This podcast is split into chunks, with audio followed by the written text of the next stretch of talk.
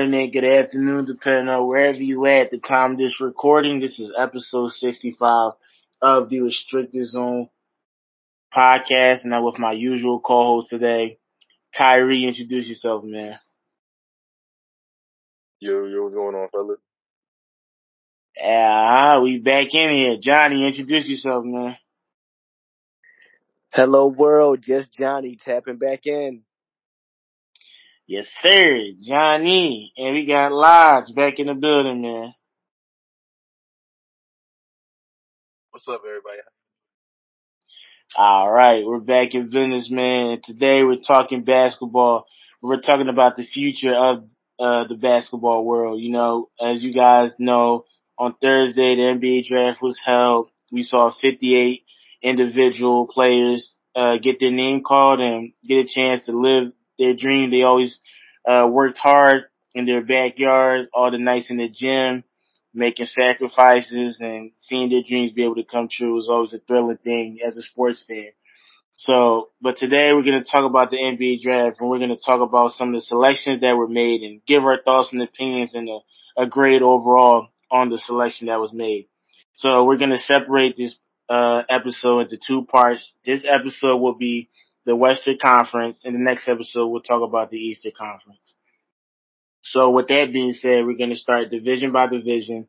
So we're going to start in the Western Conference, as I said before, in the Northwest Division. We're going to start with the Utah Jazz. The Utah Jazz did not have a draft pick in this NBA draft.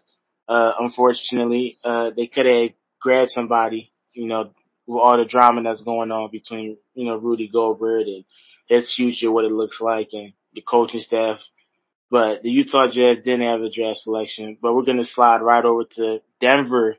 The Denver Nuggets made some draft selections and I just want to get you guys thoughts on some of the guys that they had drafted. I mean, listen, they drafted some nice pieces in my opinion. Uh, well, let me, could I say nice? Let's just say they're projects. Uh, they're definitely projects. I mean, Christian Braun from Kansas, he's a project. Peyton Watson, they had him going in the second round.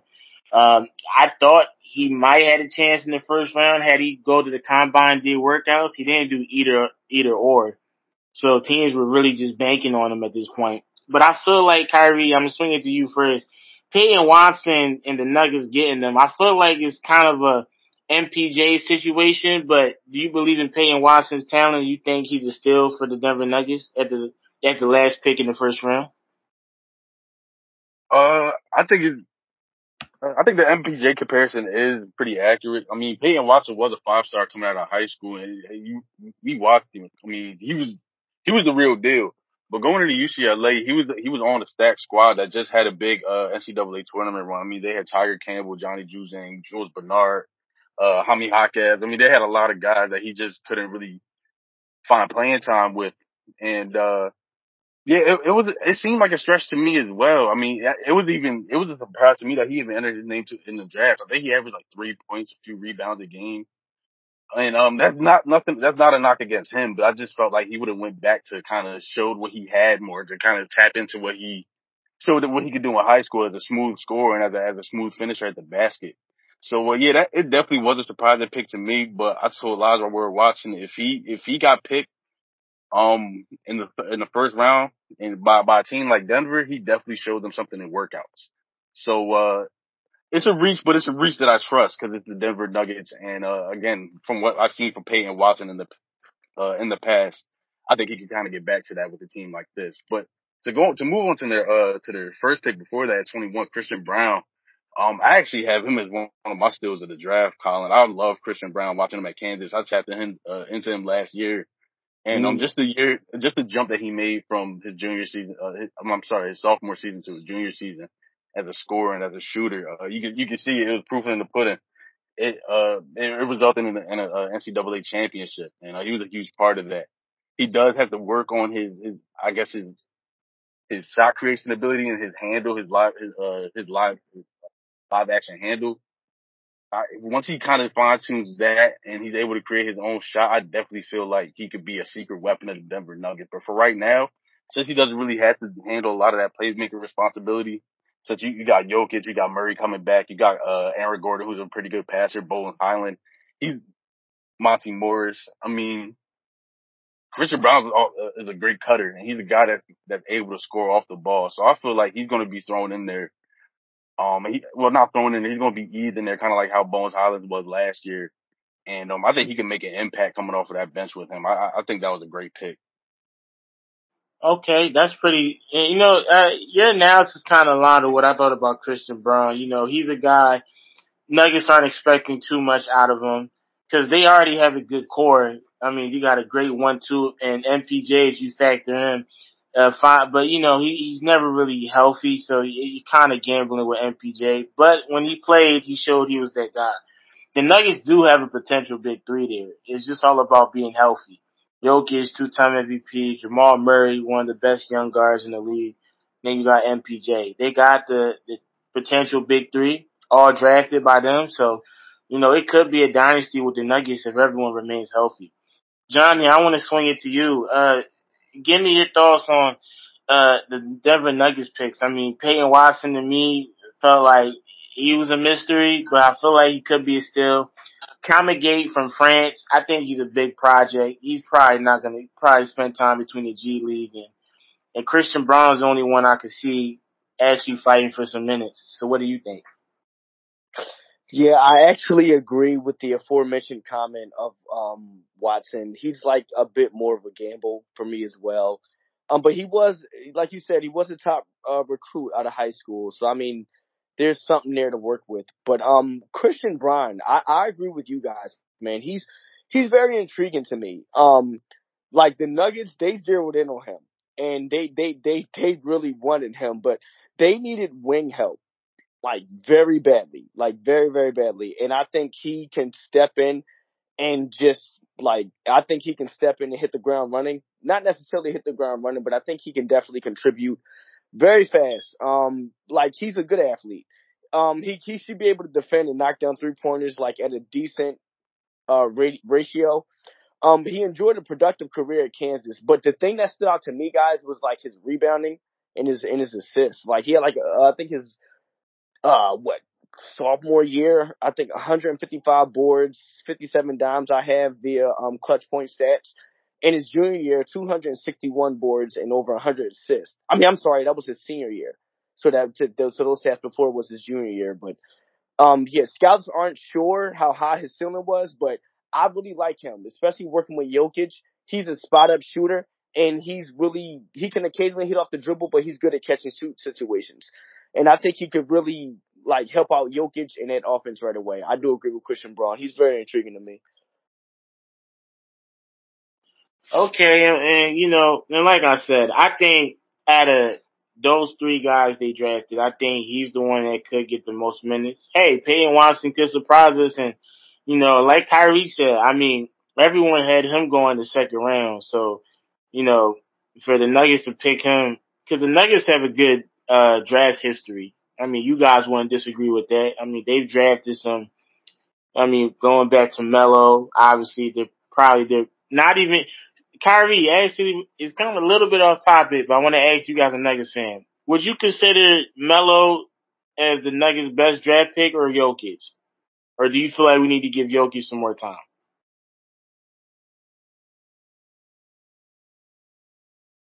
I mean, Man, I really wasn't prepared to have that debate tonight, bro. I really. no, I mean, you can't really, you can't really, uh, you know, because you know, Melo's my guy. Melo's it just crossed, it literally, it literally but at the same time, at the same time, you can't dispute the fact Jokic brought home two MVPs in a in a Nuggets. Yeah, year. just say Jokic. He, he man. brought them. He brought them. He brought them to the Western just crossed my like mind. Melo did. But yeah, I mean, yeah, and not to mention you got him in the second round. Exactly. I think like pick 46 or something like that. 46. Like, 46. Talk, talk about a, uh, turning a second round pick like that from overseas to a two time MVP. And, the best, and the best, and the best big man in the league. I mean, it's, yeah. Got you. It just came to my mind, literally. It's like a flash. You're like, wow, let me just throw that out there. Okay. But moving on with that, we got a little distracted. We move on to the next team inside the Northwest Division. Let's talk about the Minnesota Timberwolves, man. I mean, listen, the Wolves, to me, oh, we didn't give a grade for the Nuggets. What grade would you guys give them, Kyrie? I'm gonna swing it to you first. What grade are you giving the Nuggets for the draft selection? Uh, I give Denver a B plus. B plus. Uh, all right, Johnny, you what's what's the ballpark for you in terms of the grade? I'm gonna say B minus just because I don't know. It's I, I'm gonna say B minus. You rock on B minus. Okay, Lodge, talk to me. What what grade are we giving the Nuggets for the draft selection? I'll give him a B minus. A B minus. Okay, okay. So we're gonna slide to Minnesota. You know, it's cold in Minnesota. Listen, Walker Kessler, as a Kentucky fan, we played against this guy. I know this guy's skill. A lot of a lot of attention was flowing to Jabari Smith, which I rightfully so. But I feel like Walker Kessler absolutely played a huge part in Auburn's, you know, great season, even though they fell short because of point guard play. But I feel like Walker Kessler, you pair him up or have him as a backup for Aunt Karl-Anthony Towns, and I feel like he could step in and handle his own. I mean, seven feet, his wingspan is ridiculous. He's slow footed, but he could get his jump up. Uh, I feel like this was a great selection for them to get Walker Kessler at 21. And then Wendell Moore from Duke. I mean, he doesn't have an excellent skill that you can say, oh, okay, that's his best skill, but he just does everything right. You know, he he does everything right, and he's just one of those glue guys. Uh, but he's efficient. So, I mean, Kyrie, just give me your thoughts on the Minnesota Timberwolves draft selection. I mean, when you think of the Minnesota Timberwolves, the first thing that I felt like they needed was defense, and you definitely got that in Walker Kessler. I mean, he's a he's a legitimate seven footer, and he's not a stiff either, Colin. I mean, he you mentioned that he's a little slow on his feet, but he has he has the the agility, I would say, and the ability to switch his hips and to kind of hawk down guards that blow by him or, or wing that might blow by him. He has that reach where he's still able to recover. He can still come up with a with a block shot or or a heavily contested shot.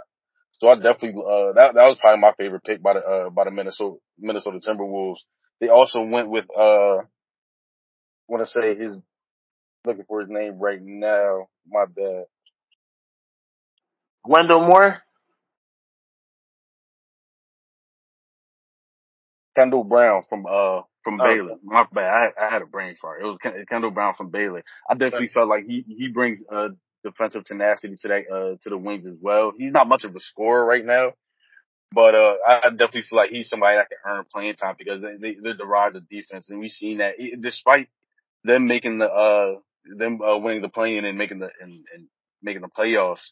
They still lack. They still were very undip- undisciplined defensively, and uh, they, they just lack a lot on those wings. I felt like grabbing those two guys really helped.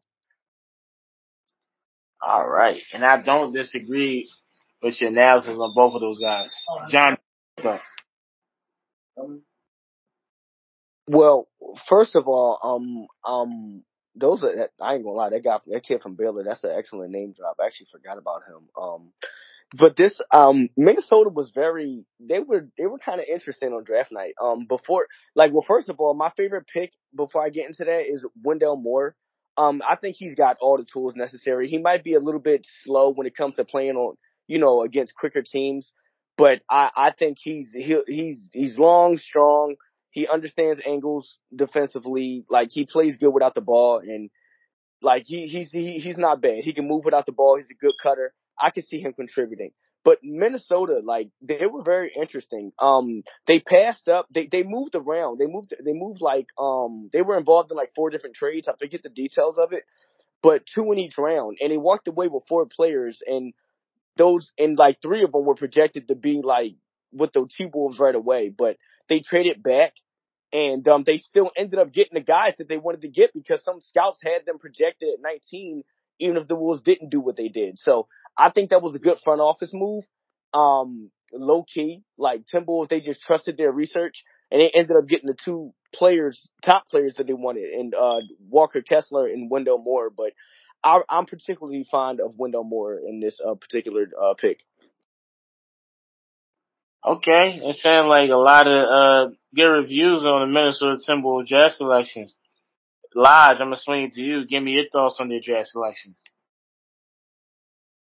I just pretty much want to say I feel like considering what they were given in, in their selection, I think they probably had the best case scenario. I feel like they got their options and still came up with more. Just Turn your audio up a little bit more, Lodge. You can hear me? I hear you now. Oh, my bad. No, I was saying I, I believe considering what the Timberwolves, the, the selections they had, and the way they were able to make moves and still add extra players onto that, like they ended up going uh, going out with the best case scenario. You know, Walker Wendell Moore, and Wendell Moore. I feel like he'll be in of like a key future piece alongside Anthony Edwards, kind of similar to how Dillon Brooks is with Ja Morant. Maybe not too much offensively, but sure defensively. Um, yeah, I for my, I'm gonna just start on my grade first, and I'll give them an eight. Uh, eight. Just a flat eight. All right, okay. Uh, Kyrie, give me give me a grade for the the Timberwolves draft selection. Yeah, I want to give the Timberwolves an eight too. Um, I do want to mention that I made a mistake. Uh, I, I did forget to mention Wendell Moore. Uh, I got confused looking at one of the one of the draft. Uh, yeah, I was like, where did Kendall? Yeah, that's my fault, bro. But that's my fault. I thought he was the Dallas. I but, had to look uh, yeah, yeah, I forgot. Yeah, that's my fault. But uh, I definitely think Wendell Moore does really help. Uh, really help as well. Um, given his two his uh, his two way ability, his ability to make plays in transition. Um, I think he fits in well with uh with Minnesota off the rip. And uh, again, I really I, I love Walker Kessler. I mean, uh, uh, yeah. So I, I give them an A. Johnny, talk to me. What what what grade are you giving them?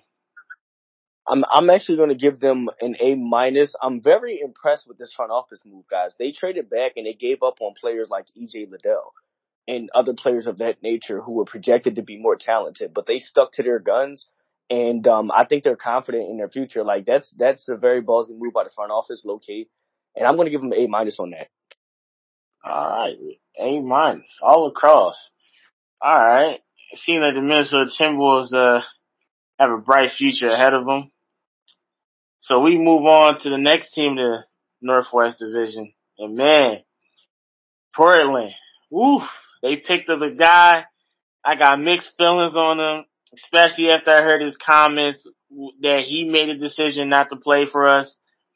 I don't know how to feel about him. You know, I don't know if he's really a wildcat, but they announced. Yeah, Colin, we, I, I feel like we got to get your opinion first on, on, on this, on this one right here, man. Oh man. So, you know, listen, if he wasn't getting a top 10 guarantee, he wouldn't he wouldn't have entered the draft. So clearly he got that guarantee. It was, I think it was reported maybe that Portland at the time, uh, could have been a team that guaranteed Shaedon Sharpe. Um, it wasn't necessarily clear, but you know, someone broke it up on Twitter and, uh, Portland decided to take this guy.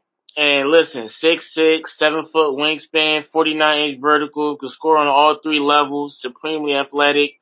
When you look at his makeup, it, it's hard for you not to get excited about what he could do. That's why I was really hoping he'd come back to Kentucky because with him, it's like we're national champions. But clearly the NBA was more tempting and, and obviously so. He had a workout with the Trailblazers and it was reported that Damian Lillard was at the workout. He, he liked it. He's really impressed. So obviously they're going to run through Damian Lillard. So Damian Lillard put his, you know, his fingerprint and if, you know, if he's vouching for the guy, then it means something. So, cause they're not going to make a decision without Damian Lillard. So with that being said, I think Shaedon has all the tools to be one of the best guards in the next six, seven years. You know, like just look at the physical profile I just described. I mean, you know, with that type of physical makeup and is athletically gifted and he's talented, yeah, the work ethic just has to match that, which it hasn't really been an issue. Never really came up in reports that it was always, a, it was an issue on his work ethic. So it seems like he's the, you know, he just comes in and does his job. And hey, Damian Lillard, Shaedon Sharpe, you got Grant. They traded from Pist- um from the Pistons. Uh, they got a nice core. Uh, they got a nice. Portland could make some noise in, in the playoffs. Championship, I don't really know. Also, Christian Wood. Forgot, no, Christian Wood is on the Mavs. I apologize. But yeah. Yeah, a good roster. That's my thoughts on that. I gotta agree with you, Colin. Um, I think Portland going with Shaedon Sharpe at number seven was, uh, I think it was, it was, I think it was kind of expected, like you mentioned, but I, I think, I also think it's a great fit for their future. I mean, I, I tell everybody when we're, t- when we talk about the Portland Trailblazers, yeah, Damian Lillard is seemingly going nowhere now, But there's going to come a time where Damian Lillard's not wearing a Portland Trailblazers jersey no more. That's whether he retires there or he decides to go somewhere else. And I feel like you do have a, a lot of good young pieces, especially a guy like Ant Simons that I'm a huge fan of. I think pairing a guy like Shaedon Sharpe up with him, Shaedon Sharpe, like you mentioned, can, uh, can score on all three levels, uh, as, as great athleticism can get to the rim. Um, it's kind of hard to gauge how well he'll adapt to the NBA because we only have, co- I mean, high school tape of him, no college tape, nothing else. So I do think in some respects he is kind of a project, but I think he's a project that you could let adapt to the game at a faster pace, if that makes sense. I think he, like you mentioned, Colin, he has the, he has the uh, overall tool set already and he just has that NBA athleticism. I think he just has a few things to work on, like his handle and his demeanor of def- on the defensive end. I think he could be a star one day. And um, second round pick that they got that I'm I'm really a huge fan of too, coming out of uh, Colorado, um, Jabari Walker, they got him at the 59th pick, and I kind of thought he he might have went higher in the first round. I mean, in the second round, excuse me. Um, I I like Jabari Walker. He is he uh he's a stretch big, about six eight, two fifteen, has long arms, can create from the perimeter, has some back to the basket game, and uh son of former NBA player Samaki Walker. So I feel like he he has that that edge and he has that he has that skill set to kind of translate to and earn himself a roster spot from uh from that late second round pick for the uh, for the Blazers. So I really like what the Blazers did in this uh in, in this draft. Definitely, but the prized possession of this draft is Mr. Shaedon Sharpe himself, Mr. Kentucky. Uh, Johnny, I'm gonna swing it to you. Give me your thoughts on the Portland Trail Blazers draft, uh, draft selections. Shaedon Sharpe, man. Oh my God. Well, it was expected, but I'm t- what six six, two hundred and one pounds. But he's got, but he could do, but he seemingly can do it all. This kid, this kid is, he's going to be the cornerstone for the Blazers. I have to agree with everything you guys said. After Dame leaves, um, this kid's going to take over. I don't don't get mad at me, Colin. I really want to back up that Jabari Walker point because man, oh man, I I don't want to say it's still. I think he went 57. I think he went to 57, which is still bad because I thought he would have went higher too, and I really think he deserved that. Like did like I I don't know maybe they don't maybe because of where he came from out of Colorado, but yeah I, I I'm biased in this. My opinion for why I like this pick is because I'm biased when it comes to second generation players. Like I love second generation NBA players. Like I feel like they carry on the legacy and like if you're a fan of the game, it's just fun to watch like second generation players, especially if you if you watch their fathers play. So, um, but yeah, I think he what he's got a ring with the Lakers too, Samaki Walker. So yeah, but anyway, th- this kid is very very interesting to me, and I think he's a good fit to back up Shaedon Sharpe. Um, not particularly for his shooting. Obviously, he wasn't known for three point range. I think he shot like what, like 34%, which wasn't that bad, but he shot like seven, he put up like seven attempts per game in college. So that I mean, obviously he won't. That'll be that won't be his game with Portland, but he doesn't. Ha- that doesn't have to be. And Portland has a pattern here, fellas. They they picked up Jerami Grant and they got Shaedon Sharpe and they just added another six eight uh forward with a six eleven wingspan. So like this like this kid, they have a pattern of they're just trying to add stretch like stretch defense and they're trying to add like multiple defenders that can guard multiple positions. I agree. I really do like this um draft that Portland had. I think it was low key underrated. Definitely, man. And I, I'm actually can't wait to see some of the Portland games. I hope they have a couple of national televised games. I'm definitely looking forward um, to seeing how Shaedon, you know, integrates himself into the Portland lineup. Uh, do you guys think he'll start, or do you guys think he'll start off the bench? If he works, if the summer league pans out well, training camp, you know. Simons is tough. Simons is tough. I think he comes the uh, nah, you don't think he, yeah. he starts? Nah. I think I think they start straight off the bench. Okay. All right. I mean, I mean, I mean gotta, the, the the backcourt is going to be Damon, Damon, and Simons. Yeah, yeah. Sim, Simons, Simons is tough, bro. Simons is tough, but, but we get. And you can't remember. I mean, you can't forget. Ant Simons is a certified bucket, and he, he's athletic in his own right. He, he won the dunk contest, didn't he? Yeah, I, bro. I, and I just, I believe so. I I didn't I didn't know he could shoot till what? Like I think not the bubble year. I think the year after that. I'm like, oh, this kid can shoot too. High school, since high school, he been to shoot. Yeah, What was that, Lodge? That was me. I was just saying. I was. I was just saying. Hans Thomas is tough. I was just saying he. Oh no, it sounds just tough. You you kind of went out. That's why I had to. But uh, I'm gonna swing it to Lodge on this one. Lodge, just give me your thoughts on on the Portland Trailblazers draft selections. I just feel as though they kind of just went with like the most like eye candy pick for as far as this future with or without Dame, you know. And honestly, I think looking at it like like more like more serious and not like just nonchalant. Cause I just feel like Dame should leave at the end of the day. It will be interesting to see him with a bigger guard alongside him rather than CJ McCollum and see how that trans translates. Because people are comparing him similar to Zach LaVine. so I can imagine just just thinking about that enough like kind of intrigues me. So I definitely want to see how, how they do. So I think they drafted well considering picking uh Shaedon Sharpe. What grade would you give them? What's the Uh, final grade? I'll give them. Mm, I'll give them an A. Give them an A. Johnny. What what, we- what we giving them? Um, I would give them a high B only because there have been reports of like Shaedon Sharpe's lack of experience against like high level competition. Like I don't know why that. I read I read a small article on that. Um, I think he'll be okay as far as like rookie wall concerns, but I'm gonna give him a high B just in case. Okay. Uh, I, myself, I'm gonna give him a, a, a B plus, uh, just off the kid's talent, upside, and potential.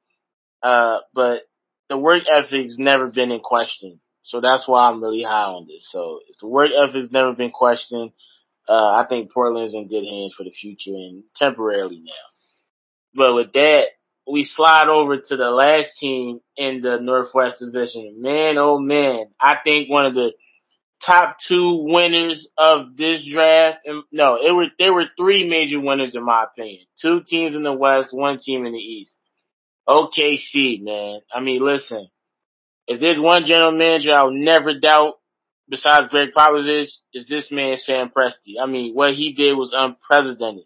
Drafted three Hall of Fame MVP players. That'll probably never happen again. Maybe not. Maybe we won't live to see it. But that's just and then picking up Serge Ibaka, picking up little gems here and there, Steven Adams, just phenomenal draft, you know, selections. So I never question what OKC does. So with that being said, they take Chet Holmgren, who OKC felt like in their eyes was the best guy in this draft class. I feel that to a certain extent, but I'm gonna still stick with Jabari Smith. And then, and then with the 11th pick, so this is what they had did. They followed up by trading for another first round pick, giving it with Knicks, the Knicks, aka Kyrie Lodge's favorite team. Uh, they gave three future picks to the Knicks with the 11th and 12th picks. Then they went with Ousmane Dieng and Jalen Williams, who, in my opinion, they were great picks. But I kind of feel like they should have drafted AJ Griffin, in my opinion, if that was the route they was going with, getting um Jalen Williams. But hey, I'm not complaining. I like him too. I think he, I think he's great from Santa Clara. I watched his highlights, watched the scout report with him. I think he'll fill OKC. I just feel like AJ Griffin was the better in terms of talent, potential, and he was younger than him.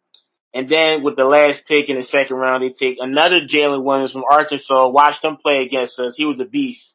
Uh, he definitely played a part between JD Note, him, uh, Arkansas just had a nice squad and, and seeing OKC pick him up in the second round, uh, OKC has one of the best developmental programs for young prospects. And I feel like all four of these picks could be a potential cornerstone for OKC moving forward. Uh, listen, Johnny, uh, talk to me, man. I mean, Kyrie, what, what do you think about OKC's draft selection? Yo, I gotta completely agree with you, bro. Wait, you gotta speak up a little bit more. You hear me now? Nah, not just a little bit more. How about now? Got you. Yeah, so I, I think gotta, I definitely got to agree with you. I think OKC is definitely one of the biggest winners uh, coming into this draft. I mean, getting Chet Holmgren, and uh, I, I I agree with it. I agree with, with going with over with Chet Holmgren over Jabari Smith because I just feel like that size and that length is just simply too overwhelming. I mean, the kid averaged I, I, 95 pounds. He averaged three, almost four blocks a game, and uh, just his mobility on just his mobility at that size, at seven feet tall, being able to shoot, being able to recover, and, I I get it. Jabari Smith can do a lot of the same things, but I just feel like Chet Holmgren kind of just kind of fits better with that OKC. When you think you think of Shai Gilgeous-Alexander, a guy that could really he, he could could run an offense, he could score himself, and he could find Josh Giddey could do the same thing. He could shoot a little bit. He could get to the rim, but he could find guys. And Chet Holmgren is, is the ultimate target, being he can shoot from the outside and is able. So I definitely love the Chet Holmgren pick. And then, uh, you just had to mention. I was hoping we, we could save all the Knicks talk until next episode when we talk Eastern Conference because I would have been cool with Ousmane. I, I said it in, uh, in my episode. I think Ousmane Dieng could possibly be one of the biggest steals in this draft too. For them to trade him from like number eleven, they definitely see something in him as well.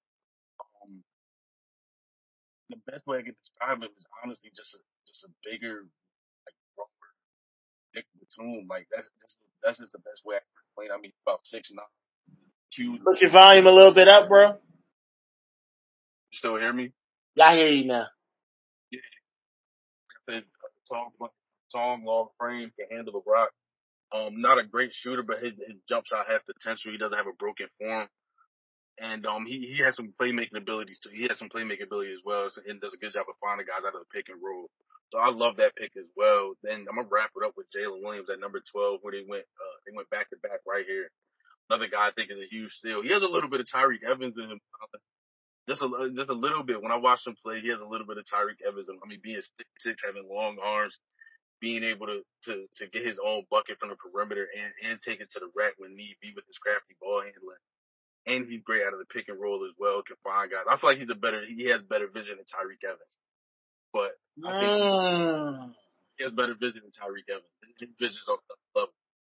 You know how much I love Tyreke Evans, man. I, I, that's a bold statement. Bro, a guy like him coming off their bench and just the team, and he again he adds length. Ousmane Dieng adds length. You think a guy they already have short. That team is just going to be so overwhelming defensively, and they not, they might not be good yet, but they're going to be a team. A they're going to be a team. A lot of teams hate playing in the, in the Western Conference and night in and night out. That's going to be a team. Look at middle of January. Oh man, I don't feel like playing them. Tonight. I don't feel like playing them tonight. It's just too overwhelming. They just they just get up to uh, they, all, all the guys can switch. They, they just have awesome rim protection. Guys like Pokusevski, I can throw in there as well. I mean, feel like OKC had, an excellent draft. I'm giving I'm giving them a day straight up. Okay, I definitely don't. uh I definitely don't disagree with some of the analysis and statements you made. And like I said, the Tyreke Evans. Oh, I, I OKC, another team in the West I'm looking for. They probably won't have any national televised games. They might because Chet Holmgren the second, you know, so they'll probably try to get him on TV as much as they can. But I'm definitely looking forward to watching OKC play. Uh, listen, Johnny, talk to me. Get, just give me your thoughts on OKC, their future, the Jazz selections. I love Chet Holmgren. I remember being a man. He made me a Zags fan just in the tournament. I'm like, yo, this this guy's bucket. He is a bucket. I was like, who? What is going on here? But he, I, I, I thought it was something weird with him when he held back his physical. I, I, I guess, I, I guess he low key didn't want to get drafted by them, but I've heard players do that sometimes. Like they'll hold back their physical to certain teams that they want not interested in or may not be quote unquote rumor or whatever. But bottom line is that that wasn't nothing to dig into. He they, they, the OKC got the guy they were supposed to get. I think he'll fit well in there. I think he'll get the basketball. Shai's a willing passer. Um, I th- I think he'll be fine there. Ousmane Dieng, I do I I, I do uh, agree. I think he is like might have been. I think he might have the biggest upside uh, of any player taken like in the lottery area. I think Ousmane. I, I think he might have the biggest upside. I I, I'll be interested to watch him. But I want to talk about the two Jalen's. Like I, I ain't gonna lie, Colin in Santa Clara. For Santa Clara, Jalen Williams. Well, first of all, shout out Santa Clara. I don't think they had a player drafted since what Nash, I think. So shout out to them for that. But Jalen, what, I, what he average in college over three years there? With 18 points, about four boards. He averaged about four assists. I think that might be more than Tyreke Evans. but he shot 51% and whatever. And like, I think he's played like 30 plus games and whatnot. I, I, I think he'll have a good upside as well coming off the bench. I think he'll be an interesting player to watch. But the bigger Jalen from Arkansas, like I, I, I really do like him. Like he's an intriguing talent. Like he, he, the, uh, he took, he's really good on defense, but he took a lot of charges in college. And that is like sure something did. that really attracts scouts. Like that, that's one thing I've, I've noticed about him on defense. Like he's not afraid of taking the punishment and, and sacrificing his body for his team. And that's like a low key stat that probably made boost his attraction in the draft. But I I I really love OKC. They were they did what they were supposed to do, and um they're going to be a competitor maybe two two years from now. I give them a year and a half, two years from now, they'll be a serious competitor. All right, okay, uh, definitely, man. I, I'm just excited for OKC future, man. I mean, I mean, I don't know what record they'll have upcoming. They'll probably won't. They won't make the playoffs. Hey, they could surprise us and make the playoffs. I don't have them making the playoffs, but if they were to make the playoffs, I mean, Chet Holmgren just better be, just believe he'll be a major part of that. Shai Gilgeous-Alexander is going to do what he does. He averages like 25. Like he's a beast. He's and, an all star. And his three point shooting, Shai's three point shooting has really impressed me he's he's work his work ethic has been that's why he overtook uh the five he was a four star recruit, overtook the five star recruit spot as a starting guard and he never looked back, played himself into the lottery. That work ethic speaks for itself. So you ain't gotta worry about Shai Gilgeous-Alexander. Lodge, I'm gonna swing it to you. OKC. Talk to me, man. OKC's nice, isn't it? I'm just gonna just start it out with A plus, just top to bottom. A plus. Oof. They probably they to me they had the best draft out of any team considering what they were mm. going against, I've been trying to get what they needed. They literally every draft pick they had they can literally use and put on their bench. There's not one player you think you're gonna have to put on a two way, to be honest. So it's and just like rare. It is rare. So it's just like that. To me, that that's probably like that's that one of the best drafts I've seen in a while. Now now it has to pay off to, to, to, to me to solidify, and I feel like the key is Ousmane Dieng. If he if he's able to, to be like that, like I don't even in a way like kind of how John Jonathan Kuminga was in the beginning of his stages in the Warriors, but maybe not as explosive, but just that kind of key, just raw piece, just up and down the court for them on both sides of the of the, ball. So I feel like he he'll be the key. And like uh Johnny was saying, his upside may be the best, biggest in the lottery. And I feel like he has just a lot, just a lot of untapped potential that that he can get into over there. I mean, I, okay. Oof, when you break it down like that, Lodge, I, I, oh, I don't know, but it, it's another team. We're gonna get to them. Uh, we're gonna get to them, and they're gonna be one of my top three uh, winners of this draft, in my opinion. But we lead the Northwest Division. We slide over to the Pacific. Phoenix Suns didn't have a draft selection. They probably should have tried to get a draft selection. They probably had to cough up some few pieces. This situation is, uh, it has clouds over it. DeAndre Ayton, uh, we don't know what's the situation with that, whether he'll be able to find a way to negotiate a suitable contract for him or you know, he'll have to probably take off to a team that'll give him that the money he feel like he rightfully deserves. But we're gonna move on to Golden State, the reigning champions. Uh, I just want to flat out say, Patrick Baldwin going to the Warriors couldn't have been a more ideal spot. I couldn't. I'm surprised that never even crossed my mind. Him and Golden State. Like Golden State and the Nuggets have a tendency to pick guys who were like really highly recruited, like top five, top three guys. Then they slip due to whatever reason in college, not playing well, personal, whatever, etc. They come into the league, get drafted by the Warriors, another phenomenal organization when it comes to development of players. And I feel like Patrick Baldwin is going to blossom. I, I genuinely feel like he's gonna blossom. I mean, the kid was a top five recruit. He could have gone to Duke, but he chose uh, to play for his father. That didn't turn out well.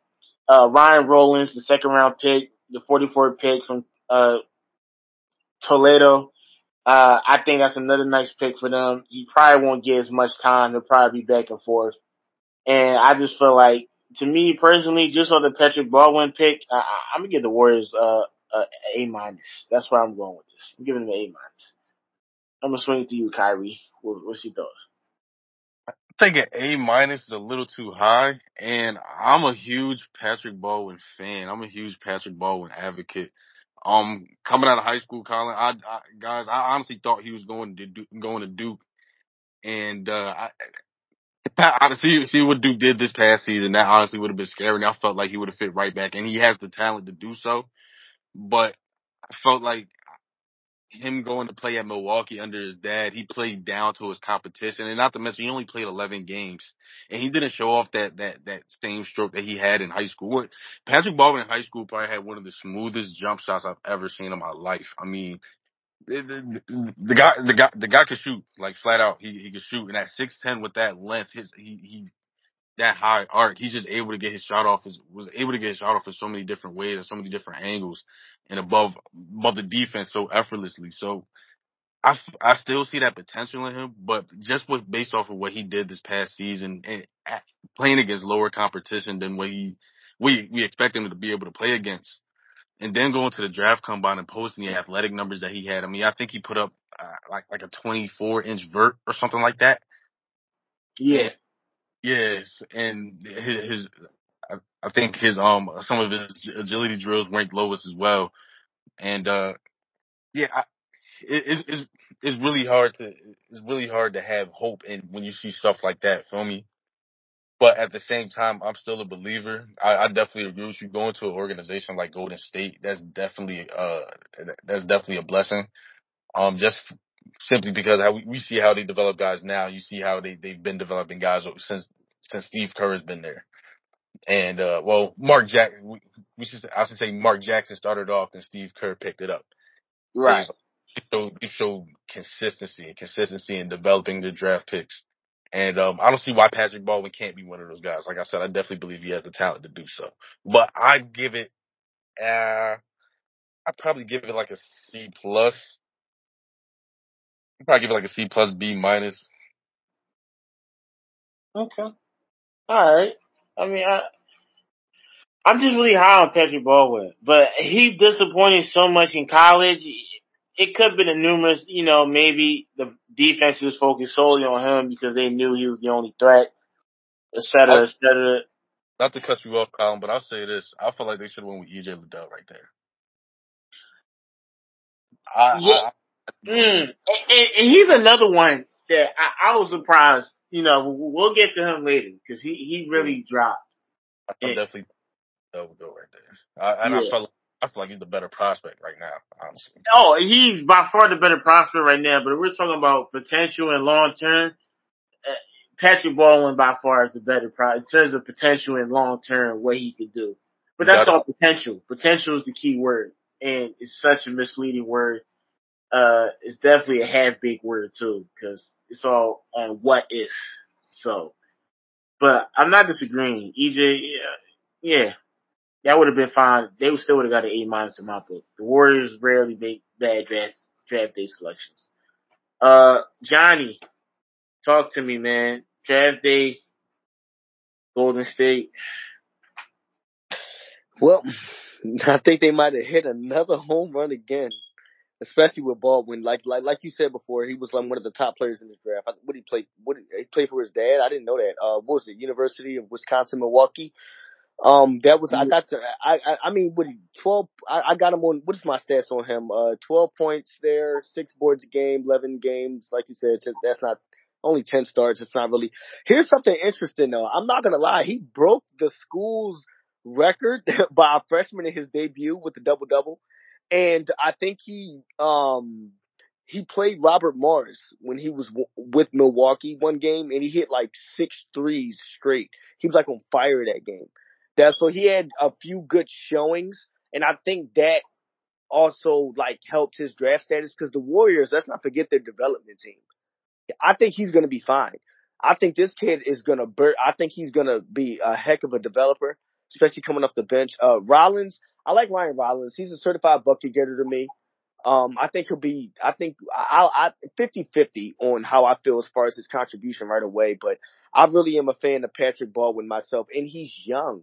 He's young, 20, I think, what, 19?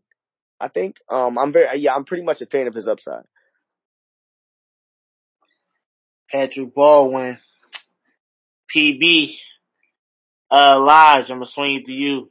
Talk to me. Give me your thoughts on the Golden State Warriors draft selection. Uh, I'm gonna give them a. Uh, I'm gonna go with a flat B, strictly because one just as they as they've shown, like they can pull themselves out of anything. They can literally go from having one of the best scorers of all time on their team, and two years later they can win another championship with with clear pieces they have and just small like just journeyman people that they kind of just bring up and turn them into new like new new age like different face people. Hence Andrew Wiggins. And as far as Patrick Baldwin, I just feel like they'll they'll just make him come alive. He'll just be that just in a way, just like their version of slow mo, so more offensive, and he's just gonna be scary. He's gonna be just like a just, just like a pick and pop, just, just just assassin for them, especially off the bench and like late third quarters and stuff like that. I, I really feel like in terms of development between the only other team I feel like that would have developed in nearly as well is probably the Spurs. Not probably, it is the Spurs. Oh, you don't even. He ain't even. He ain't even like. They don't even know if he coming back. So it's just like he ain't even like make it make it known yet. So. Well, I, they they still have a nice development there in terms of the staff, but Gregg Popovich is the main one. Bro, you need his face walking around that building for things to be right, dog. Yeah. you need his, hey man, his presence definitely does, uh, elevate the organization, even if they're not back to their heydays, you know, winning championships. But, Lodge, you say he was giving it a, a B plus? No, nah, just a flat B. Oh, just a flat B. Kyrie? Yeah, I'm gonna go with a C plus. C plus, okay. Johnny? B plus for me. B, yeah, B plus. All right, okay. Uh, overall, uh, solid, solid in, in you guys' eye. But we're gonna swing it over now. We're gonna swing it to Los Angeles Clippers. I mean, they only had one draft selection, Moussa Diabate from Michigan. Uh, this pick right here, uh, it was kind of one of those, it wasn't too many options, uh, at that pick. You, you kind of had to go with what you had to go with. Um, he didn't really show me anything in Michigan. I'm not really high on him. Honestly speaking, he'll probably be in the B, uh, the G League most of his career. I mean, hey, you know, the Clippers development in terms of prospects, I'm not entirely sure. But uh what was you saying, Kyrie? I said you wilder, bro. You you you you, you do my boy sad right now. like it, I mean, but it's like, cause I think he should have came back to Michigan. That's I really feel like he should have came back to Michigan, or at least he should have spent another year in college. I, I don't feel like he was right. Bro, Hunter Dickinson is going to be the focal point of that team again. Isn't he coming back? Yes. What did you say, Kyrie? I didn't hear you. I said, isn't Hunter Dickinson coming back, going back to Michigan? Yeah, but he he could have slid to the four because Hunter Hunter plays the four. They could switch. Hunter. But but the thing is, they're both paint oriented, and that's I feel like they kind of held Moussa back. But he could then he could have transferred to a different school that would have given him a clear cut, significant opportunity. I just felt like he needed like a, another prospect we'll talk about later. Well, he he's in the Eastern Conference, but I felt like he should have came back another year. He absolutely would have made himself a first round lock. But uh, he's the only Clippers draft selection. I, I I'm gonna give it a C, a flat out C, just because. Hey, listen, Jokic turned himself into a two time MVP. Isaiah Thomas was Mr. Irrelevant. I'm not saying Draymond Green. I'm not saying this he could do that, but you know, don't dismiss second round picks. So, but I'm just gonna give it a C for now. I'm gonna swing it to you, Kyrie. Uh, I get it. I'm not saying you're wrong, Colin, by any means, because I definitely feel like he, it, with going back his second year, be beneficial to him. I can't argue that. I definitely feel like it would have. But I feel like show, showing what he did for school like Michigan, coming in in a system that's already set, and they already have their established players, and he kind of made his mark on the defensive end. I felt like being able to switch out on this perimeter, really get low and guard guys, and then contest shots at the rim with his length. And on the offensive end, he's he's shown to be a really good lob threat and, and can really feast off of the offensive rebounds. He's really active with his length and his athleticism out there. Is he still raw? Yes, he he can miss a lot of fouls. He does turn over the ball uh, a, a little too often for my liking. But I definitely believe in Moussa. Uh, I definitely believe in Moussa Diabate. I think he has a lot of upside. He's still really young. He's only 20 years old.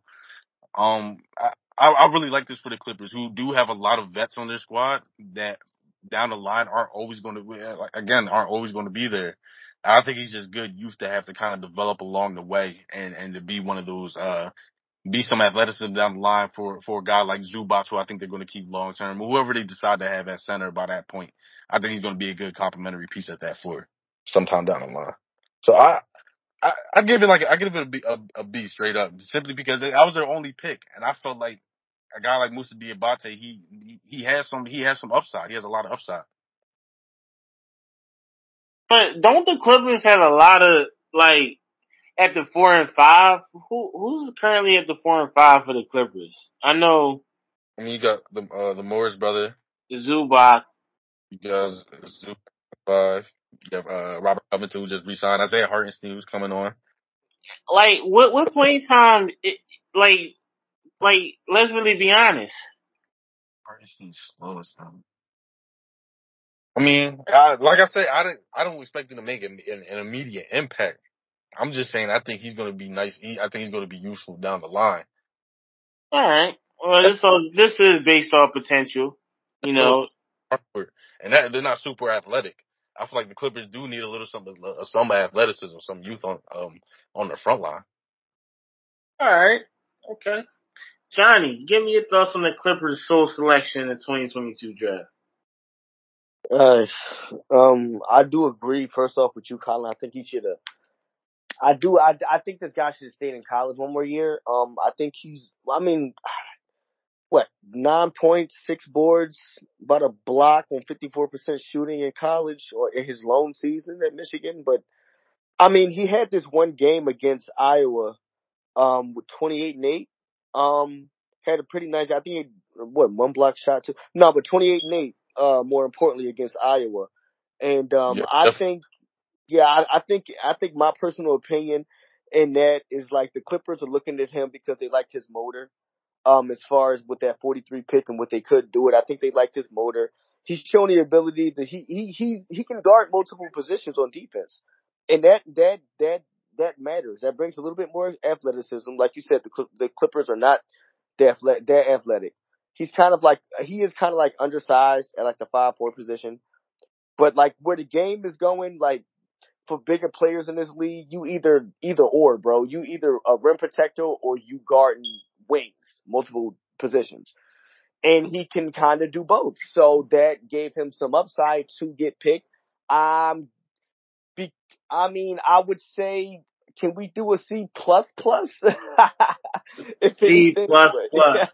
No, man, I mean, I see, because of what they had, the pick that they had, and this kid, I think he should have stayed, but he had that. He he had a very good showing against Iowa. Um, he, he's got some good upside, and the Clippers are begging for athleticism. All right. I mean, C plus plus plus. All right. That's that's that's how Johnny's rocking. Never heard that before, but we'll make that an official grade just for my man Johnny. Uh, Lodge, I'm gonna swing it to you, man. Just give me your thoughts. Uh, you said you said a comment earlier. I'm gonna just give it a B, because for one, like Johnny was pretty much explaining, considering who they have on just like their their front line, they're just not athletic at all, and they don't really. Like even with Zubac, Zubac's their best center, but at times if you watch him, he'll get lost out in the perimeter, getting switched out on, and he'll get torched. Somebody like Moussa, who's just just naturally and just youthfully athletic, who's already, you don't really need to teach him that. He's already shown that he can do that. The only thing you pretty much need to teach him is kind of what you want him to get him on, give you on the offensive end, maybe a spot up three ball. See if he can be like literally an elite pick and roll guy. But coming right out the box, I feel like the the way they from where they picked him, I feel like he was perfect considering what they needed because they already have loaded with shooters. They have two All Star pieces, and they they have, they they might they might have needed another point guard, but right now where they're speaking, they like Reggie Jackson. So, and we haven't seen him uh, play with Kawhi and Paul George in the court at the same time since what two years ago. So, yeah, I, I like the pick, and I'll give it a B. All right, Lodge B, Johnny C plus plus plus, Kyrie. What what what's your grade? I I give him a B. A B, okay. All right. I think I'm the only one to give him a C. I just feel like we'll just have to wait and see. We'll, we'll, we just gotta wait and see. I feel like, you know, you guys all made some solid analysis, especially what said. The, the bigs for the Clippers, they're slow, unathletic. Diabate could probably change that. He could get some minutes. I still feel like he'll probably be going in and out the G League, but we'll see. Nothing but the best him. So we'll slide. We're still in Los Angeles, of course. So the Los Angeles Lakers, they had no picks originally, but they swung a deal with Orlando to get the 35th pick on the day before the draft. And then they decided to select Michigan State guard Max Christie. Now, Christie to me at 35 is definitely a good, I thought he was a first rounder.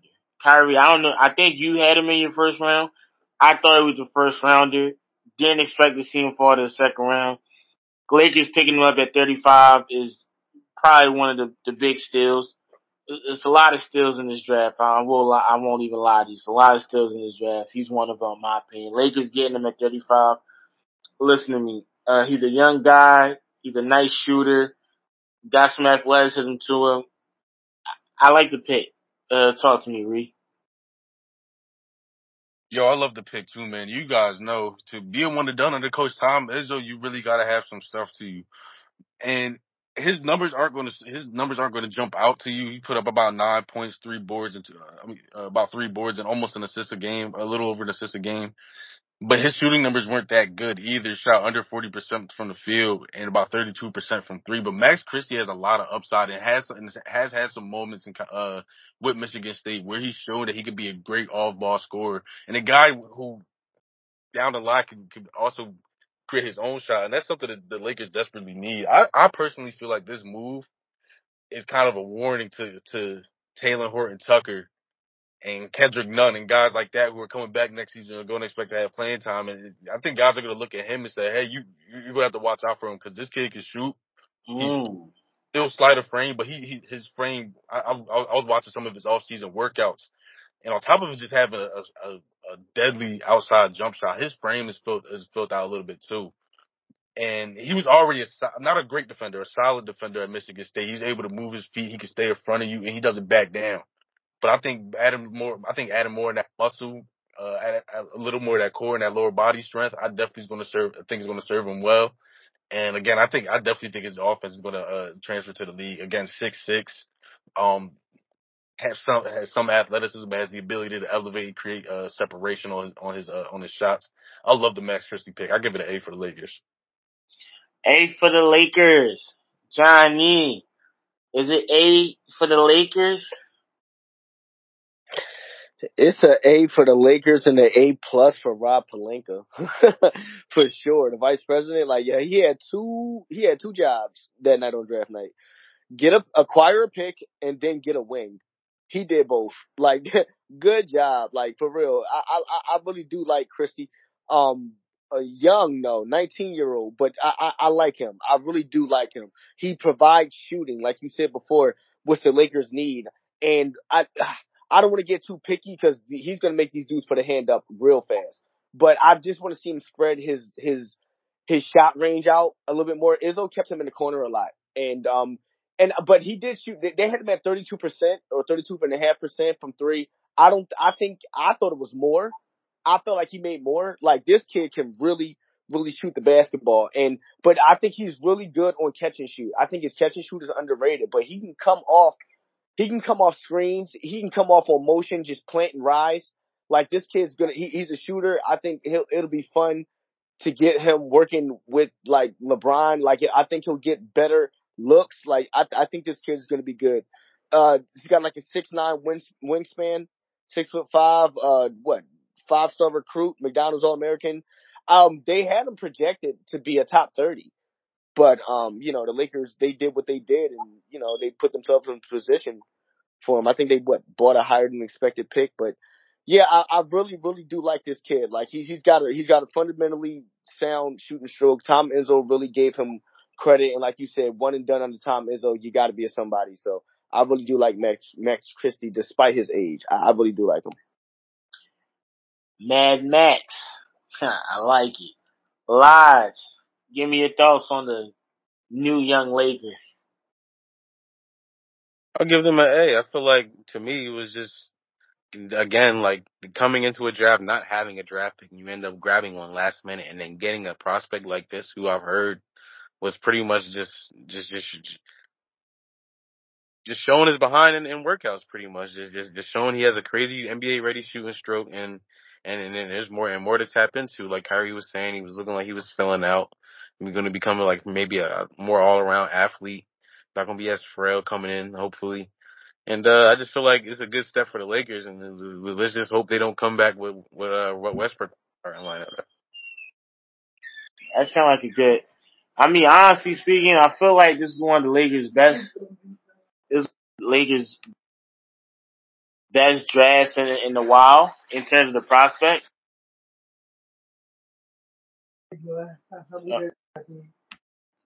And one of the best prospects in my opinion. So I feel like the Lakers did well in this draft, and I feel like moving forward, they're setting themselves up for the future. Uh, we're gonna move on to the next team in the in the Pacific Division. We're gonna talk about the Sacramento Kings. Oh, how I wish Chris was here. Really wish Chris was here. Uh, I said uh, in the chat I like the draft pick, but I, I I don't know. Like when you look at the players after Keegan Murray and you just sit back and think to yourself, well, this was a nice draft pick, but it's not anything super impactful. Cause now Jaden, uh, the thing with Jaden Ivey is one of those things of you got Don, you get, you have Davion Mitchell, you got De'Aaron Fox. You traded away Tyrese Halliburton because the backcourt, I guess, was overcrowded or too crowded and you committed to De'Aaron Fox. You gave him the max max contract already, so you have to be committed to the guy. Do you feel like they should have drafted Jaden Ivey and try to make it work out, or you feel like Keegan Murray was the best draft selection? Because I I'm gonna give them a B just because I like Keegan Murray as a player, but I just felt like for the Kings they haven't made the playoffs since 2006. You, feel like they would try to grab an impact player or maybe take a swing on Shaedon Sharpe, but I feel like you know, taking a swing on Shaedon Sharpe, they just probably couldn't risk it. They've already been losing since 2006. So, you know, just give me your thoughts on that, Kyrie. Um, would Jaden Ivey with the Sacramento Kings be fun to watch? Definitely. Do I think it was the most logical pick? No. And I can't believe I'm saying it, but I think the Kings made the most logical pick possible in picking Keegan Murray. Um, a guy that just gets it done on that just gets it done on both ends of the floor. And his main calling card is on the defensive end, but he still put up 23 points per game. Getting a guy like that for the Sacramento Kings, where you don't really need the scoring, you just need the the offense. He can bring offense to you in so many different ways. Being able to operate from the mid post, being able to stretch out to three and, and hit threes in transition and, and catch and shoot situations, being able to get up in, in, into guys' grill at half court, pick the ball, and, and taking it in for a dunk on the on the opposite end in in, fact, in, in, in transition. So I think I think Keegan Murray's got the complete package.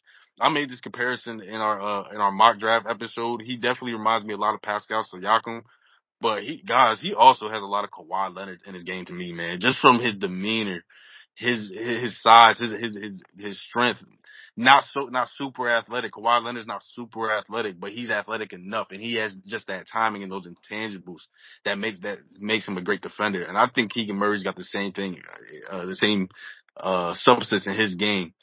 Uh, just, just a little rundown. His numbers, like I mentioned, he went from seven points to, to 23 points uh, per game last season. Um, in Iowa, and, and I feel like a lot of that if you watch the previous season, a lot of that was held back because Luka Garza was having one of the the greatest college basketball seasons of all time. But uh, again, put up 23 points, eight boards, uh, had had a steal and two uh, two blocks a game. Shot over almost 40% from three, and again, he's he's about six eight, six nine. He, he's just just the ultimate glue guy out there, while able to do just produce so much in so many different ways. I can't believe I'm saying it, but I'm the, I'm giving the Sacramento Kings an A. Sacramento Kings an A. I'm just so tricky on it because you look at the prospects after Keegan Murray, and you're kind of like, he, like you said, is the most logical. It, it is nice. It's a nice pick, but at number four, you're in the top five. He doesn't have that because he's coming from Iowa. It's not even that. I just feel like in terms of it's a nice fit. It's a nice fit, but it just feels like you want something more. You feel like you just want something more, but hey, who who really knows? I feel like the Pistons, you know, we'll talk about them in the Eastern Conference, but they're one, yeah. I mean, hey, the Kings, uh, that's who they're rocking and rolling with. Let's just believe in them. Johnny, talk to me. What's your thoughts on the Kings? Uh, Keegan Murray out of Iowa. Well, what's that old saying, fellas? Beauty is in the eye of the beholder. Yeah, they clearly saw something that we didn't. Well, mainly me. Um, I'm not gonna. Well, it, basically, like, I, well, with the obvious comparison to Jaden Ivey, who they passed up on, I, I'm not gonna lie. I think he was like, I, I'm not gonna. I, I, I don't think Sacramento was stupid. I think I'm. Assu- I'm gonna assume that they tried to trade down, but they couldn't find a way to do it without like and still getting Keegan. They probably tried to get both, but they just settled. But for like you said, the logical pick. Um, I think they did probably try to make a move but to, to no success, but I mean, maybe, maybe he can, he's versatile, the versatile, yeah, versatile forward. Maybe he can lead them. I, I, I do think Jaden Ivey ends up being an all-star first, but like you said, Keegan Murray, he's a scrappy defender. Um, and he actually did become a consistent scorer in college. That 23 points a game, and that's no fluke. This kid consistently was getting buckets and locking up opponents. Like, I, I got him down for making an immediate impact, like especially like you know backing up De'Aaron Fox and doing the dirty work and being like you know a, a two way Patrick Beverley if he could if he could score, so to speak. But um, I don't know. They they they do. The scout scouts were like talking about his three point shot a little bit, but I don't I don't think that's much of a concern. I think that comes with development. Um, I think the Kings with the logical pick here. Um, ugh, I'm not. Am I the only one who feels like this pick just feels like C plus, C minus, bro? I would say C minus. C minus, yo, my God, this is yo, this is crazy. C, I, I can't give him a C minus. It's absolutely crazy. so like what? Be, like, listen, I, I'm still on the fence of. I feel the, the fact that y'all think Jaden and Ivey would have worked out, it, it just baffles me. No, I don't think I didn't say that. I said it wouldn't work out, but you think the Kings should try to make it work out. I mean, no, for what? They tried to the past two years with too many guards. He shot over thirty nine percent for for his last year in college. That's my only thing. Talking about C minus, bro. Stop. Okay, wait. That's the only, listen. The only thing I'm getting, he shot like 39 percent from three his last year. That's the only thing I'm. That's the only thing I would give him compared to. I, yeah, I think Ivey was a better pick, man. See, minus Oh. you feel better? What, in what case? In what case? So, so, Uh, so what, what are you gonna do? You're gonna you're gonna start De'Aaron Fox, Davion Mitchell, and Jaden Ivey, right? that doesn't make sense. Someone would No, have no, to Got you rid of bring him. Barnes. Exactly. So you get the. Oh my God. It's You can bring Someone- Jaden off. You could bring Jaden off the. why why is it C minus? No, yeah, no. If you draft a top five pick, he can't come off the bench. You you you have to start him. It's bad. st- Like he has to he has to play. Like you don't. How many times are we gonna keep going back to the lobby? Like he, he has to play. Kobe But- took his seat behind Eddie Jones. Okay, but what other selections could the Kings? Oh man, Lodge, I'm gonna swing it to you. What other selections could the Kings have took if not Keegan Murray? And what's your thoughts on the draft selection by the Sacramento Kings? Why would they? It, it, to me, it's just there's no point in trading down for one, because you're gonna trade down for who? Uh, who? You're not you're not picking Benedict Mathurin over Keegan Murray or Jaden Ivey, and Jaden Ivey doesn't fit when you just paid a max player that was almost uh they, they were pretty much considering De'Aaron Fox an MVP one year, and that was the thing that was a bubble year when he was going crazy. He was. He's he, he's an all star. Grabbing Jaden Ivey, and they're the same exact player. But that would have been one dynamic. So what, Shaedon Sharpe? Do you feel like they they should have something good to watch? There's no point in that. Is Shaedon Sharpe? Do you think he would have been a viable option at four? Oh no, because he's a six six guard, forty nine inch, seven foot wingspan, all three level scorer. You, you're taking on on a chance at number four, bro, with somebody that's not proven. You you watch You're right. You're right. You, you're not. You you have another player that's bigger than him, plays way better defense than him, and he's already shown you he's league ready, body and all, mindset on the game and all, bro. So it's like what? Like, I just I feel like the, the, the Kings have such a bad. Oh my god! The Kings I, have such a bad track history. It's like you, you just gotta doubt. Right instead of just doing some like bobblehead. He looks cool. He looks like he can do a window dunk. Let's get him. Like, no. Listen, I like Keegan Murray. Don't get, I'm not, listen, I like Keegan Murray. Like Kyrie said, the most logical pick. But I, I something's telling me it, it could have been something more. I don't know what it is, but yeah, that's just me. Entertaining to watch. That was about it. That's it. Mm, You're gonna grab Jaden Ivey. I'm gonna get cooked with any backcourt y'all play. y'all got cooked. And I, hey, don't say y'all like that's my team. They ain't my team. Yes. Come on now. Outscoring any backcourt in, in in the West with that backcourt. That's weak. Sorry. Weak. On for them uh, to be. Devin cooking them. Luka is cooking them. Oh, Luka. And Brandon Ingram is destroying them. Mm. Come on now. You grab the bigger guy that can give actually give you defensive and everything else around the court instead of just one thing when they already have it. Right. Okay, Lodge. Lodge coming in with the heat, man. All right, listen. What grade are you giving the Sacramento Kings? They get a B plus because they only have like one other pick. B plus, Kyrie. Oh, I give him an A. Can't believe it, but I give him an A. Can't believe it. I, I, I'm giving him a B plus. That's what I said. Johnny said C minus minus. That's a double minus. So he, Johnny's not enthusiastic about the pick. He's not enthusiastic about the pick. But we move on. We slide over to Memphis. They had one haul. They had a bunch of draft picks, but the only one that I felt like that had any substance, in my opinion, is Kenny Chandler from Tennessee. Uh, I feel like Jake I feel like Jake LaRavia from Wake Forest, he could make some noise. Uh, definitely not sleeping on him, but, uh, Kenny Chandler as a backup guard for Tyus Jones, who's an unrestricted free agent July 1st. I just felt like he's the most notable pick. They got Kenny, and he slid to the second, and he's another one that slipped. It was like, wow. And the Grizzlies picked him up in the second round. Definitely still one of the steals in my opinion. Uh, Kyrie, talk to me, man. I know firsthand we played against this kid twice. No, three times actually a baller.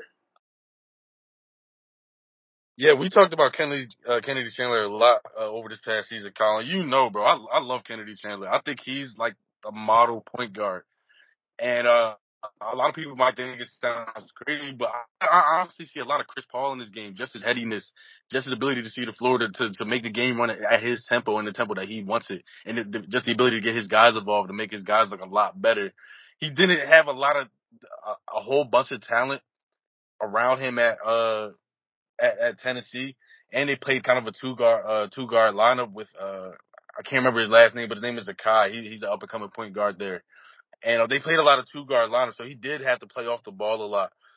But uh his numbers his, his numbers were solid throughout the season. I don't understand how he dropped so he put up 14 points, three boards, uh a little under five dimes, two steals a game. He showed what he could do on the defensive end and shot 38% from three. And he was one of the most athletic guards the, to test out at the combine too. So I, I just feel like that's just perfect youth and perfect balance to have uh, uh, behind a guy like Ja Morant, who who's a who's a bona fide scorer, and a guy like uh, Tyus Jones, who who who I believe is going to be returning in free agency. Uh, I think Kennedy Chandler is the perfect balance between them two as a scorer and as a guy that can get other guys involved. So I did really like that pick. Um, Jake LaRavia, I didn't really hear too much about till towards the end of the draft. But uh, I watching his game, I did end up I, I did end up uh, kind of liking him. I think he has a lot of skill. He has good footwork. He has the ability to shoot the rock and handle the ball at about, six nine, six ten. Um, I think he's a really good player. I think Memphis did a good job.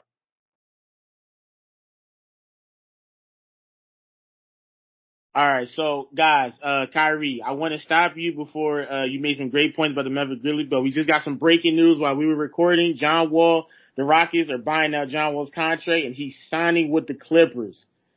Okay, this is NBA draft. We're talking about the future, but we got to talk about the present as well. Uh, yo, Kyrie, this is crazy. Talk to me. What's your thoughts on John Wall going over uh, to the Clippers, man? What's the Clippers? Paul George. Quiet. Wow. This is yo. I right. I think he's just going to fit in right perfectly. I, I don't think you got. I don't think you got to have a John Wall that goes out there and gets you twenty plus points a game. I don't think you got to get a John Wall that's out there and is ball dominant. If John Wall's jump shot is borderline consistent, it doesn't have to be all the way consistent. It's just got to be borderline consistent. So uh, things, so things just don't go wrong with the spacing along with him and Paul Paul George and Kawhi Leonard because that's a lot of star power and that's a lot of buckets that are to be had but I think he I think he matches their pace. I think he's I think he's still a good floor general and play with older guys. We got to remember the last two times we've seen him play, he was playing with younger guys in Houston. So I think playing with older guys, more veteran pieces, uh, like we were mentioning, like the uh, Marcus Morris and, and Zubac. Um, I think I think it's a good move for them. I think it's really going to pay off well. Man, this is crazy. I Wall to the Clippers, man. I'm about to start playing 2K right now and just and see how that works out. Seriously. Nah, let me swing it to Johnny. Talk to me, Johnny. What? Wow. Yeah, I'm not gonna lie. This is a but this this is a this is this is a heist. Like, are you kidding me? Heist completed. Like, wow. Like this this was a swing. Uh, I'm reading it here. Uh, Chris Haynes of Yahoo Sports. It got what they they John Wall and the Rockets agreed to a buyout with Wall agreeing to give back seven million dollars in his salary. Um, yeah, he'll he'll clear waivers. He'll go ahead and clear waivers and go to LA. That is a move.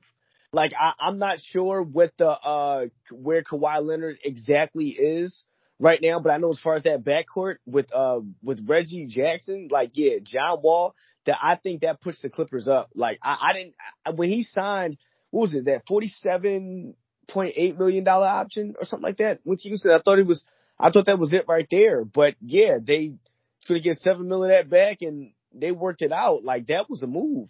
I I think he. How much did he sign for him for? Like, that, did they did they unload a lot of that? Did they unload the majority of that contract? Because I think that helps them out a lot. They, but that was pay, yeah, the Rockets are pretty. They're buying out his whole contract. The whole they they still he's still going to get paid, but he's going to be playing with the Clippers, which is like killing two birds with one stone. I mean, this Clippers team is dynamic now. You look at the starting five, then the bench. Yeah, there you go. Yeah. Nick Batum, Morris, Reggie Jackson coming off the bench to spell off John. Reggie Jackson played well. Uh, you know, it's this Clippers team is dynamic. Uh, chemistry is always going to be the main focus. Uh, are, are, they going to win the championship this upcoming season? I really don't know. It depends on their chemistry and how much they work out. But you got three hard workers in Kawhi, Paul George, and John Wall. So I don't see why it doesn't work out. And John Wall, a lot of people compare Wall to Westbrook. I think Wall, and when he was, when he was healthy in 2017, 2018, he was a top three point guard. You remember people used to debate who was the better point guard between Wall and Irving, uh, back in the Eastern Conference. So John Wall is definitely a, a, a talent, but one of the fastest point guards in the one of the fastest still what I believe. And, and De'Aaron Fox was the fastest point guard, but Wall was up there. Wall was definitely up there. I mean, Lodge, give me your take on this. I'm just finally happy to see John Wall go somewhere where it's just title contention involved, or or just even a slight chance. And I feel like Harris probably his best option considering like who needed like a like an I don't want to say pretty much in a, uh, like a like an above like a high grade starting point guard. And I feel like Reggie Jackson was kind of just he was staying afloat, but I feel like later down the line he'll end up just being like our normal old Reggie Jackson just kind of like hit or miss. Without John Wall, I feel like he has a little bit more structure, and then with his game, he's just still able to get people involved and still be able to play slightly good defense, which he was kind of known for. Um, I really like it, and again, I'm just finally happy to see John Wall go somewhere where he can actually play and, and, and see what he's truly got. Definitely. Uh, and I, I'm definitely, uh, definitely want to piggyback off that, Lodge. I, I can't wait to see what John, John Wall's 32. Uh, you know, I think he's a little bit past his prime, but he's, he's in shape. You know, the pictures I saw him in recently, he looks like he's still keeping himself in shape. Uh, saw a couple of workout videos, saw a couple of pickup games, albeit they are pickup games, but you know, he, he looked great. He looked great for 32. Uh, definitely not James Harden. Uh, he looks fit. So that, that's all the more you can ask for. Uh, I'm, re- listen, man, this NBA season is really exciting, man. I, I'm already waiting for the NBA season to start. Right. So, uh, that was breaking news that just one time this, at the time this recording, um, this is Monday. So, yeah, definitely excited for the, uh, the NBA, man. Really excited for the Clippers. Where do you guys think they put them in, in terms of playoffs? I mean, it all depends on how healthy they can stay. They can stay. Uh, I definitely see it to be a, be a top three, somewhere it's top three, top five. Um, but again, it all depends on availability. Okay, Johnny, what you think? Based off availability, like before, I give them a strong four seed. Strong four seed. Got you, Lodge.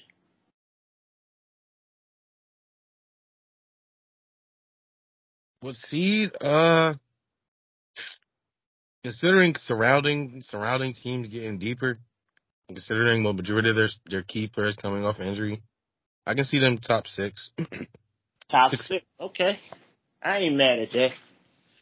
All right, not mad at that at all. All right, so we got to go back to the uh, futures of the stars now. Uh, Kyrie, uh, you were the last person who spoke. You liked the picks. Uh, you had David, you liked the, uh, David Roddy, you liked the Jake LaRavia, and you loved, uh, Kelly Chandler. Uh, what was the grade that you gave the Grizzlies before we swing it over to Johnny? I gave the Grizzlies about a B, B plus. B, B plus. All right, Johnny, talk to me. Give me what you think about the draft selection the Grizzlies did. Uh, like before, like it was mentioned before, I think Jake, I think Jake, um, out of Wake Forest, I think he'll, uh, be a consistent rotational player. He's got consistent shooting, dribbling, and passing. Um, depends on how quickly he adjusts to the NBA. Um, I think he can make a significantly huge, kind of like a little bubble burst of, of an impact for for uh, Memphis, like late in his rookie year. Um, yes, but I see him as a consistent contributor. Um, they had scouts had him going a little bit higher than he did, along with David Roddy out of Colorado. Um, didn't have too much knowledge on him, but I heard I I'd heard from some scouts and I've read like a, a small article that he did a lot for Colorado State, low key. Um, he got the Mountain West Player of the Year award, and uh, I think this past year had 19 points per game, about seven and a half boards.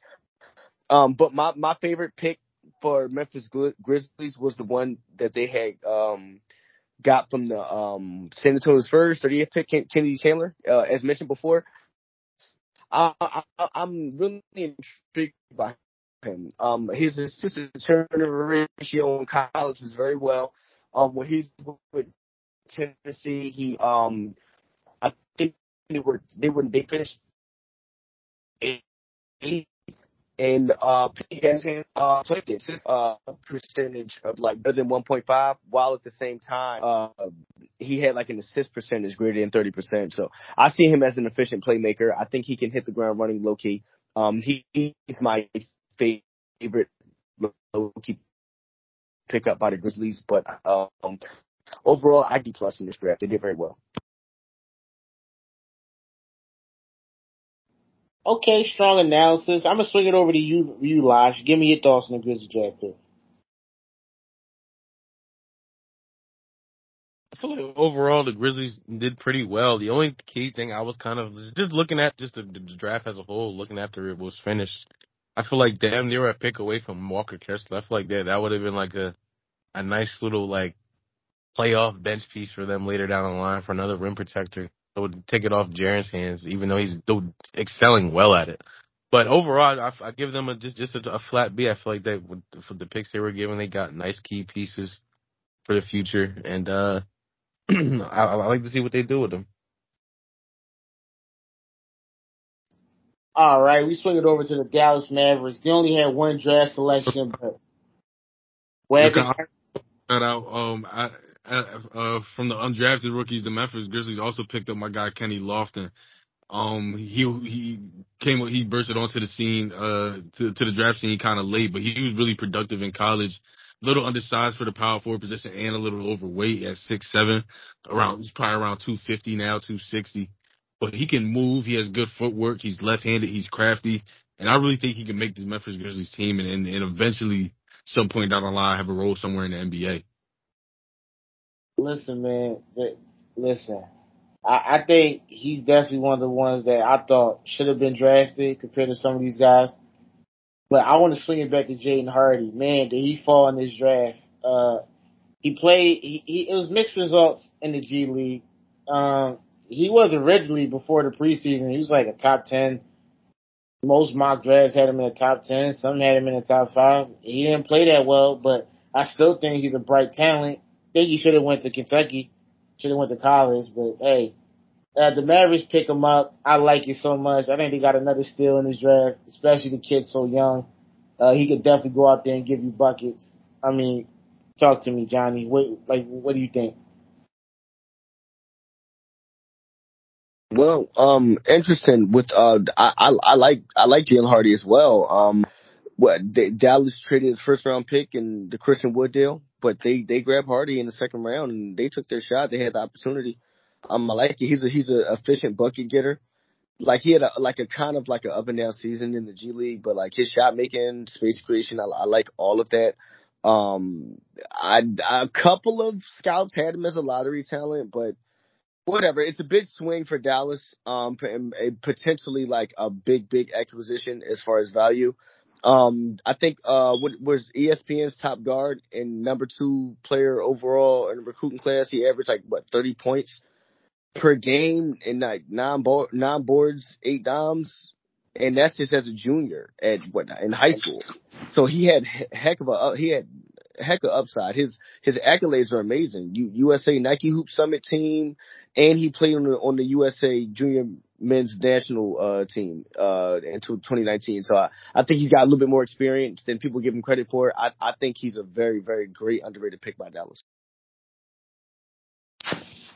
And definitely. And listen, Kyrie, I want to swing it to you. Just give me your thoughts on this pick.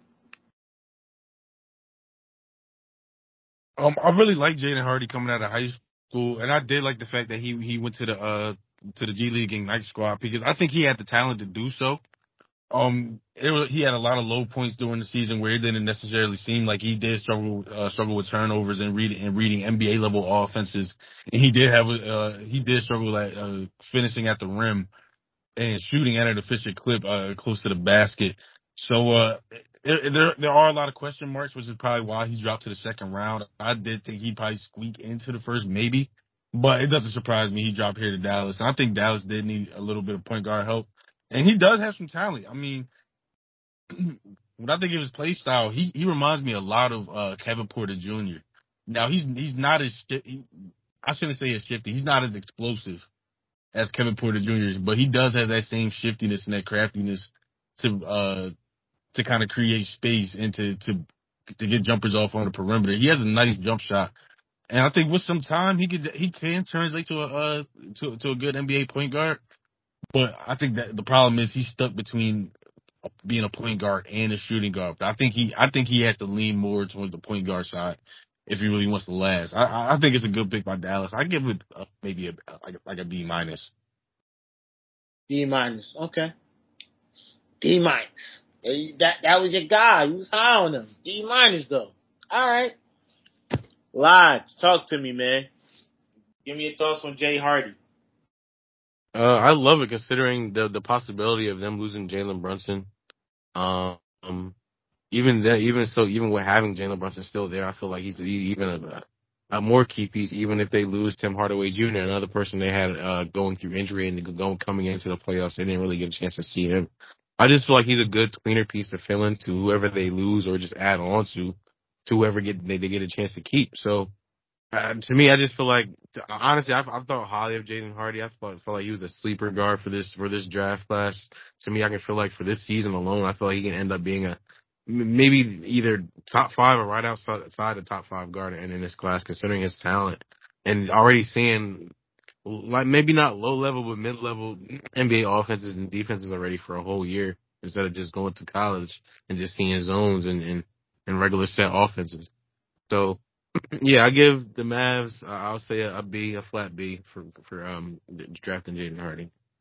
All right, now we move on to New Orleans. They picked up Dyson Daniels, G League Ignite.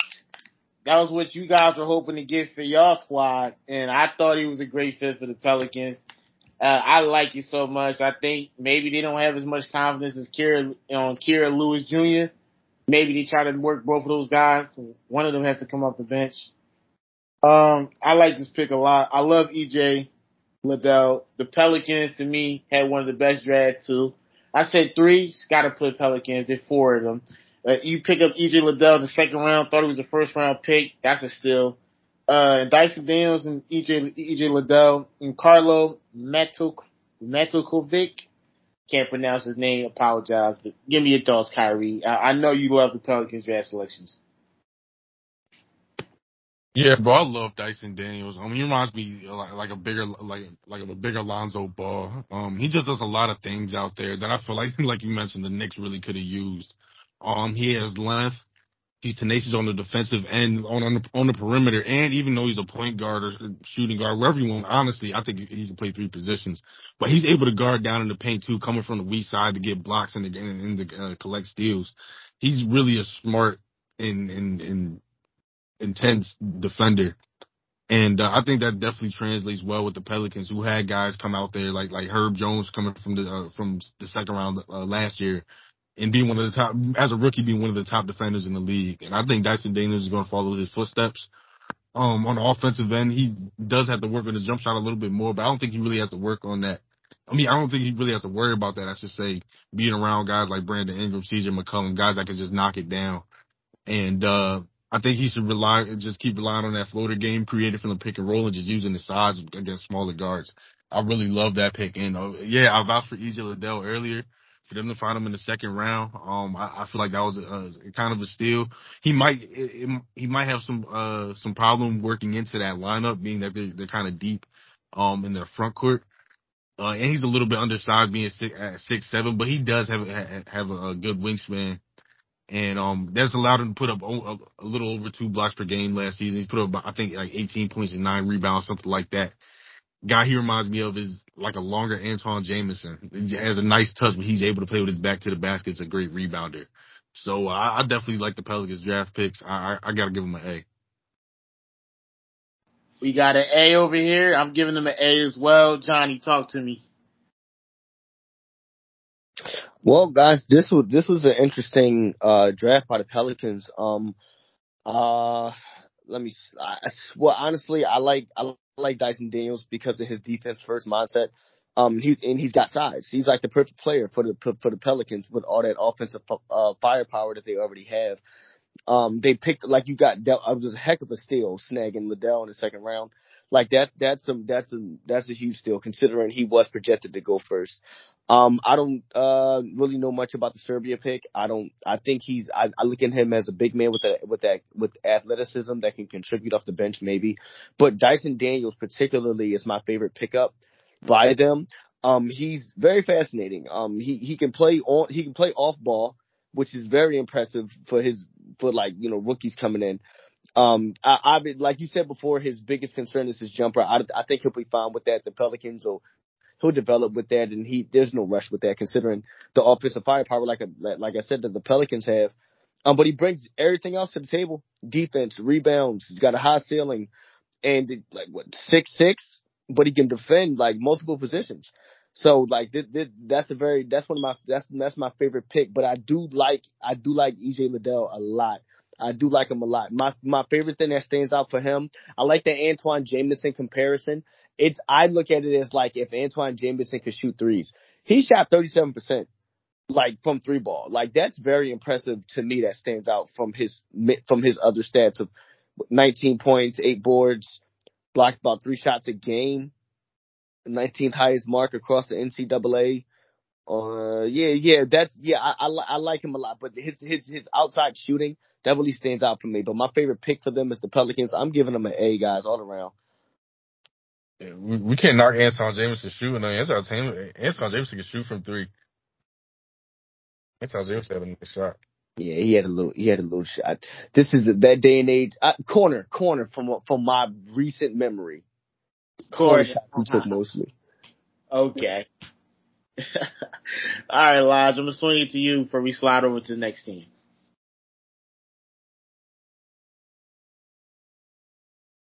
For the Pelicans, I'd give them an A. Uh, it, honestly, it just heart hurts talking about Dyson Daniels, but for one, considering their their offensive firepower they have, I feel like he's a perfect kind of complementary piece to build up to become even maybe a, another star player to, to, to their to their triple tandem almost, or not almost. They have a triple tandem, so yeah, I feel as though uh, it's, a, it's just a flat out A. And again, EJ Liddell, another bench piece to add on to somebody like Herb Jones, Jaxson Hayes, uh, so and, and, and Trey Murphy. So the Pelicans are looking real good. All right.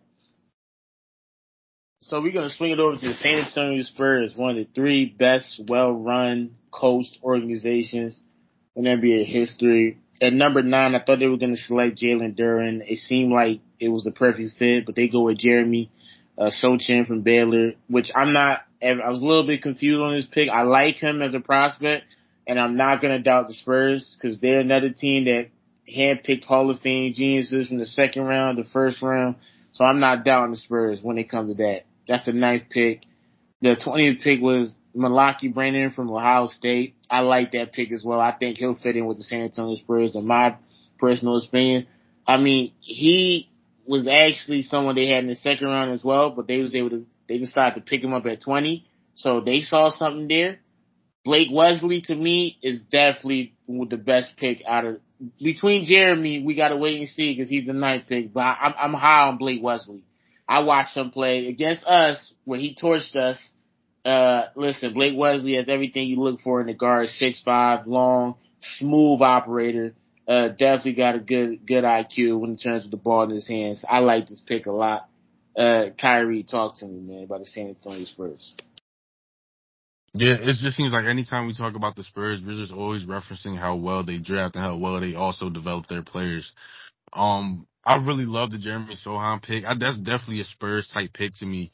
I mean, he, he when you look at his numbers in college, he didn't. They're not eye popping, but he's a guy you have to. You, he's a guy you have to watch, and he's a guy you, you have to where you you have to watch Baylor games, game in and game out, to kind of see what his impact is on the defensive end.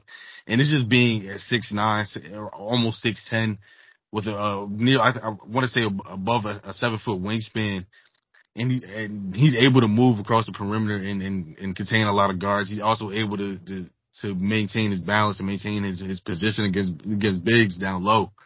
Um, his offensive game isn't really there yet. He does his shot does need a little work, but he he's had games where he got hot from outside. He can he's shown to be able to knock them down.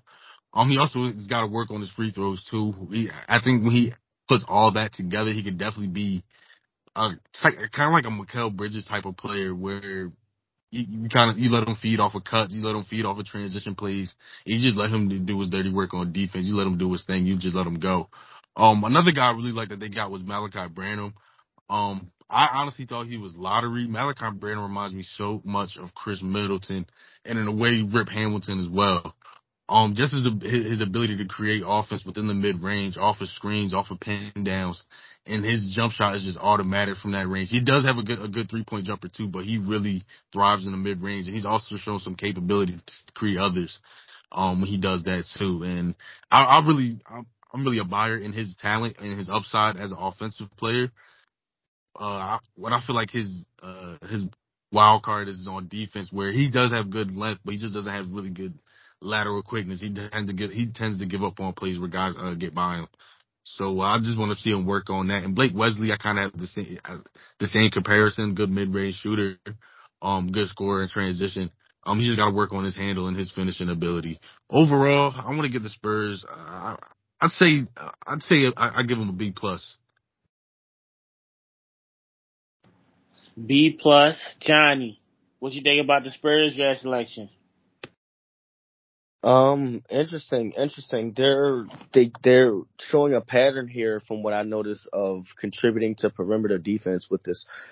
Uh, with Murray already on the team, they're picking up Jeremy from Baylor, who might be the all-around best defender in the draft. Um, I like Blake Wesley as well as far as defense. Um, he's a lightning quick guard. Um, uh, he's a lightning quick combo guard. I'm sorry. He can play, can play, make, and score clearly, but I like, I like him. I, I like, I like those, I like his, those athletic traits to be transferred to the defensive end. And I think he's with the right team for that.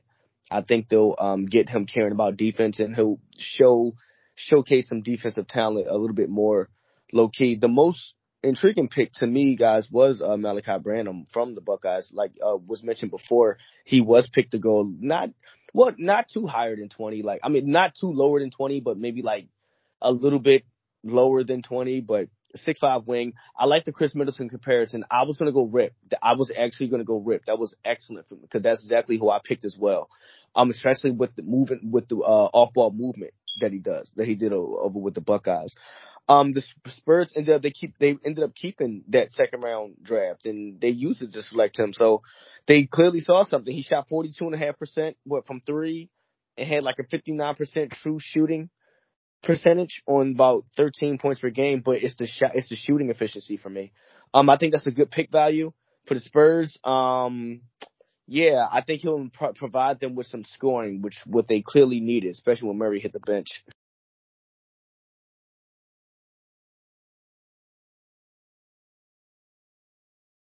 All right.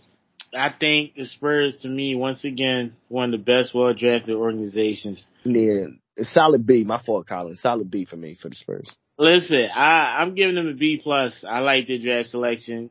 Lodge, swing it to you before we go to the last team of this Western Conference episode.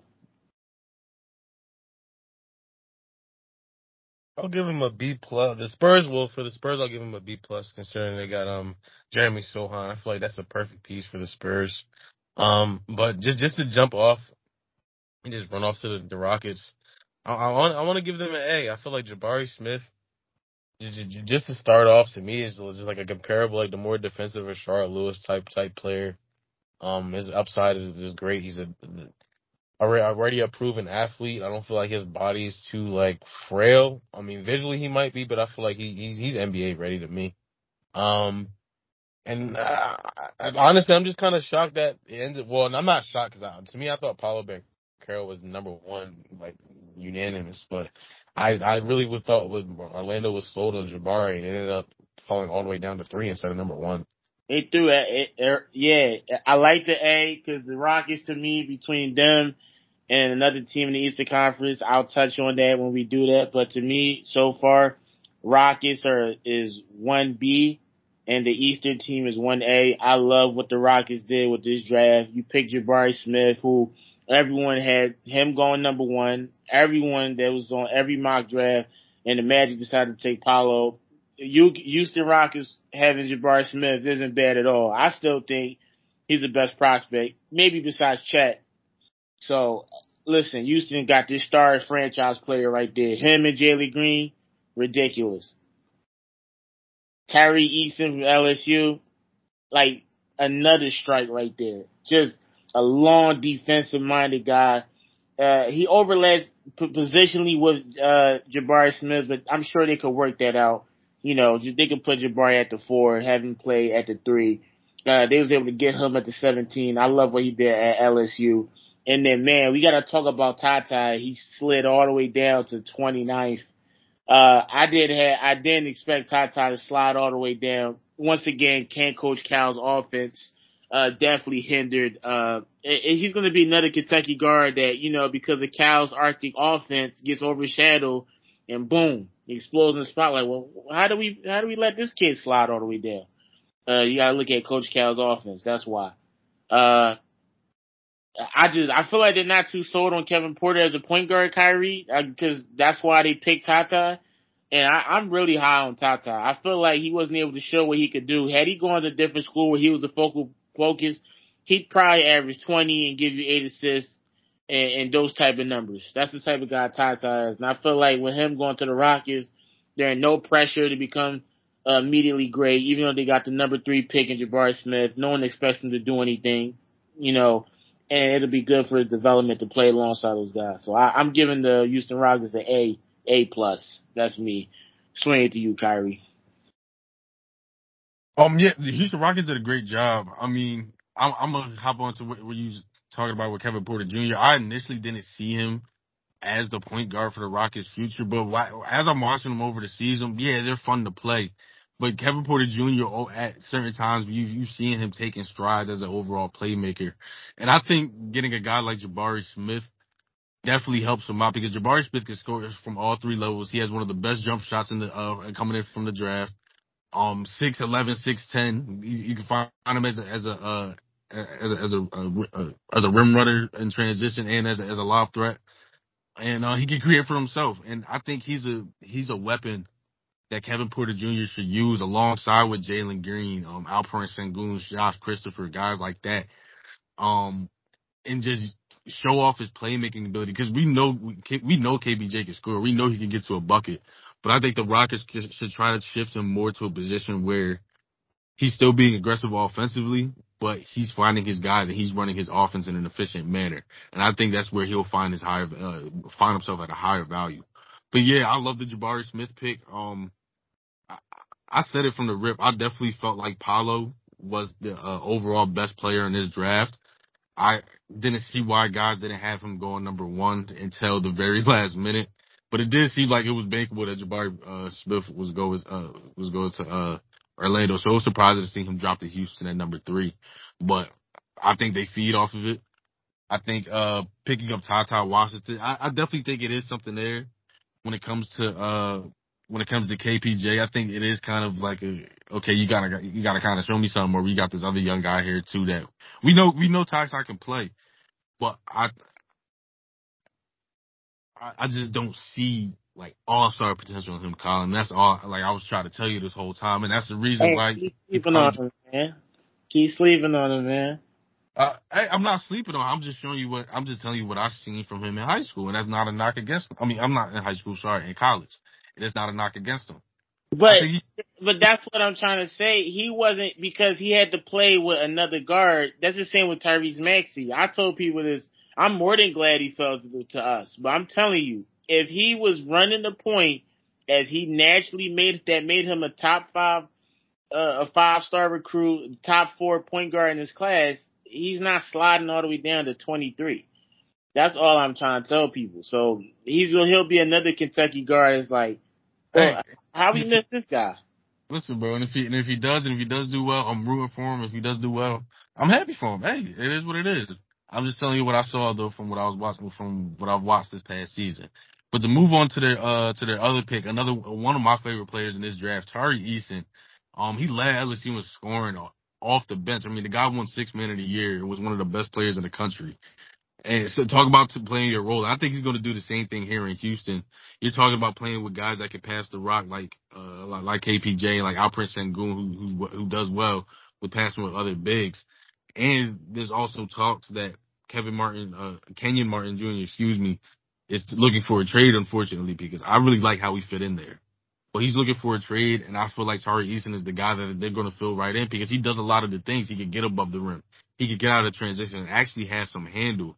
He does need a left hand. The guy, the man doesn't have a left hand, but he has a hell of a right. And, uh, he, he when he when he puts his head down and he gets to the and he he, he goes to the basket, he's he's hard to stop and uh, I I really think he's he's one of the hidden gems in this class. I really like what the Rockets did. I think they uh I think they definitely get an A. All right. Okay. Uh Johnny, last but not least, let's end it off with you, man. Talk to me. Yes, sir. Absolutely. Um, first of all, A for the Rockets. Absolutely. Um, I'm not gonna lie, Colin. Um, I see what you're saying with Ty Ty Washington. Um, uh, his numbers um, low key stand out.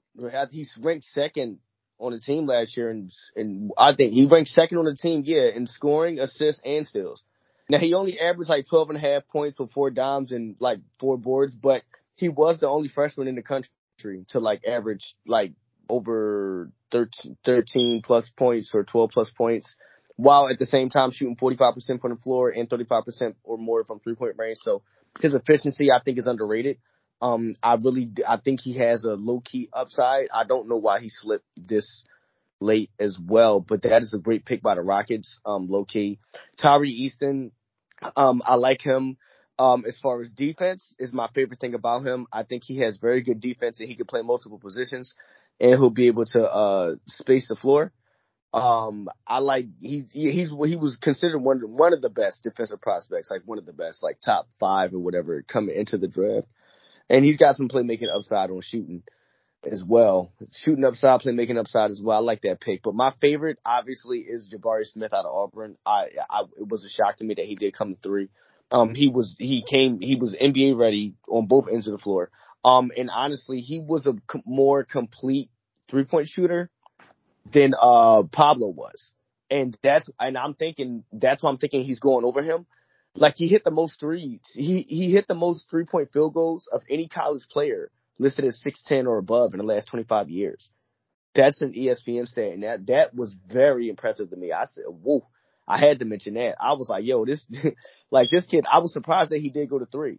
Um, he'll play inside a little bit, but this kid is a knockdown shooter, and I think he'll get more time than Pablo because Orlando they got a lot of young talent, and I think he'll I think his playing But time he, will be more. Pablo's the number one pick, so I because they, they're gonna move some pieces. I mean, what? Jalen Suggs, Franz Wagner. I, I like Cole Anthony. I, I mean, I see more top playing time for I- um for Jabari.